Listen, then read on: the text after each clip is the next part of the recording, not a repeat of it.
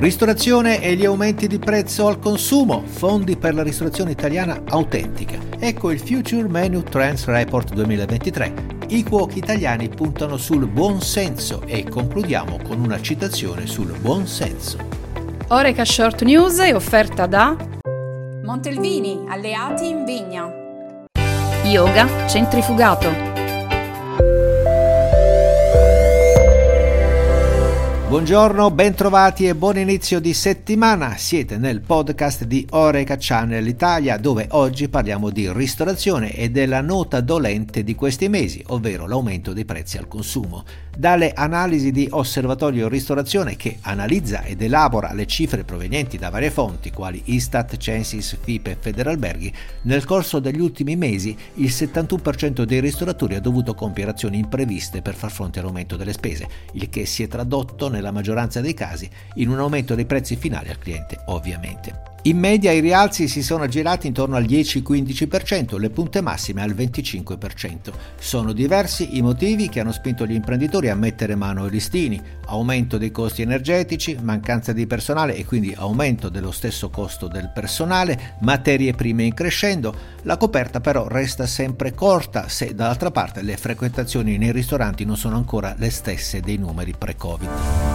Una buona notizia giunge dal governo, che pare torni ad interessarsi del settore della ristorazione. Il ministro dell'Agricoltura e della Sovranità Alimentare Lollobrigida ha dichiarato che è pronta la bozza per distribuire settantadue milioni di fondi alla ristorazione di qualità che sappia creare valore aggiunto, per creare un modello che difenda la ristorazione italiana autentica. Siamo sempre nell'orbita della sovranità alimentare.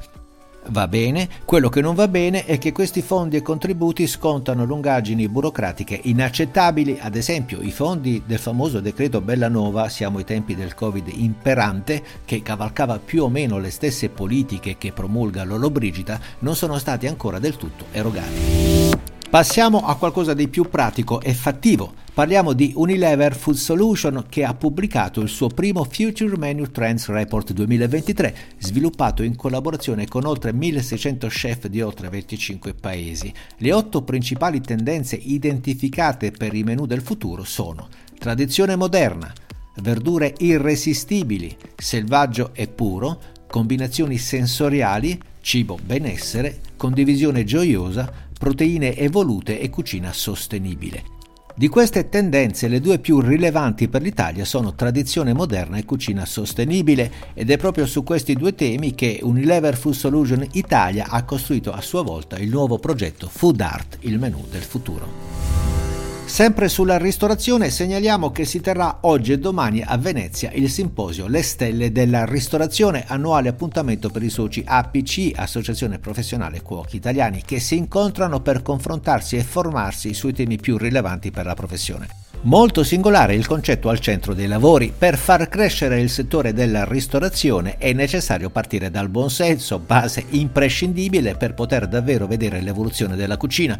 Buonsenso, ingredienti, attrezzature, gestione, equilibrio sostenibile della cucina è il filo conduttore della due giorni, che si concentrerà proprio sulla comprensione di come tutti gli elementi gestiti con buonsenso possano concorrere a creare un percorso virtuoso per i cuochi.